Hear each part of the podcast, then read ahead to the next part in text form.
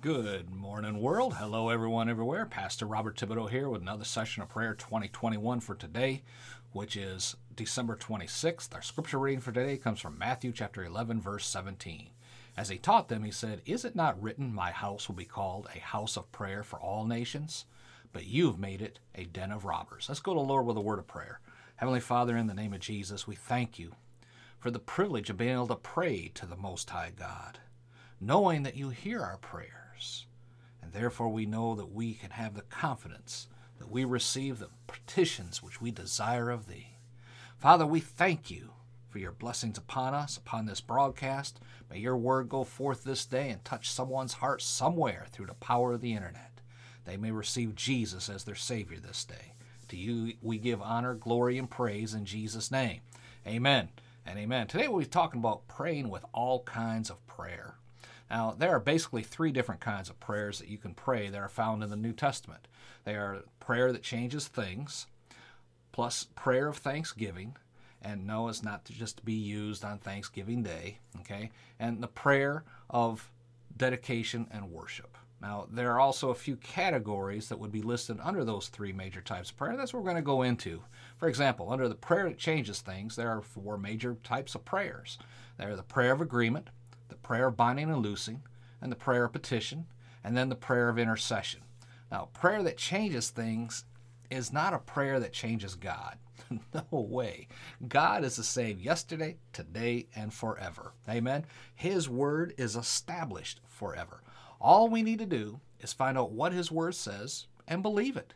Then pray the prayer of faith based only on His Word. You've heard me teach on this all year long. I cannot emphasize enough the importance of finding out what the Word of God says concerning a situation and then using the Word to fight the battle. Amen?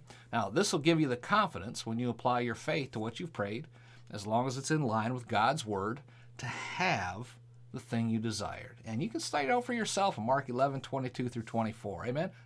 Don't shut me down when I'm preaching good. Folks, God is on your side. He is for you, not against you. It's the devil that's against you. He is against everything you stand for, but God is on your side. Amen.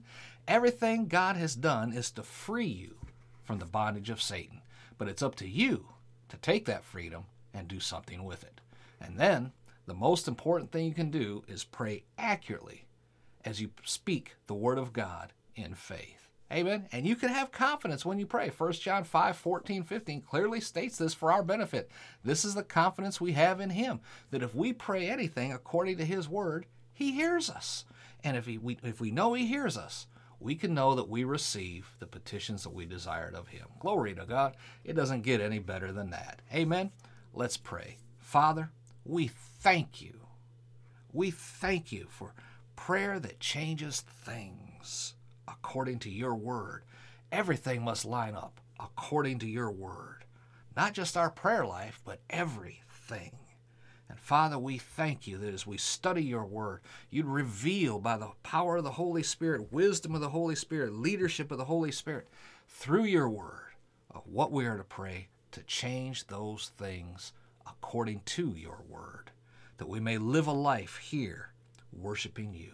In Jesus' name, amen. And amen. Glory to God. Share this out far and wide on social media. Be sure you go over our website, podcastforchrist.com, take a look around, and give us those, you know, the, download those free resources that are there just for you. Okay?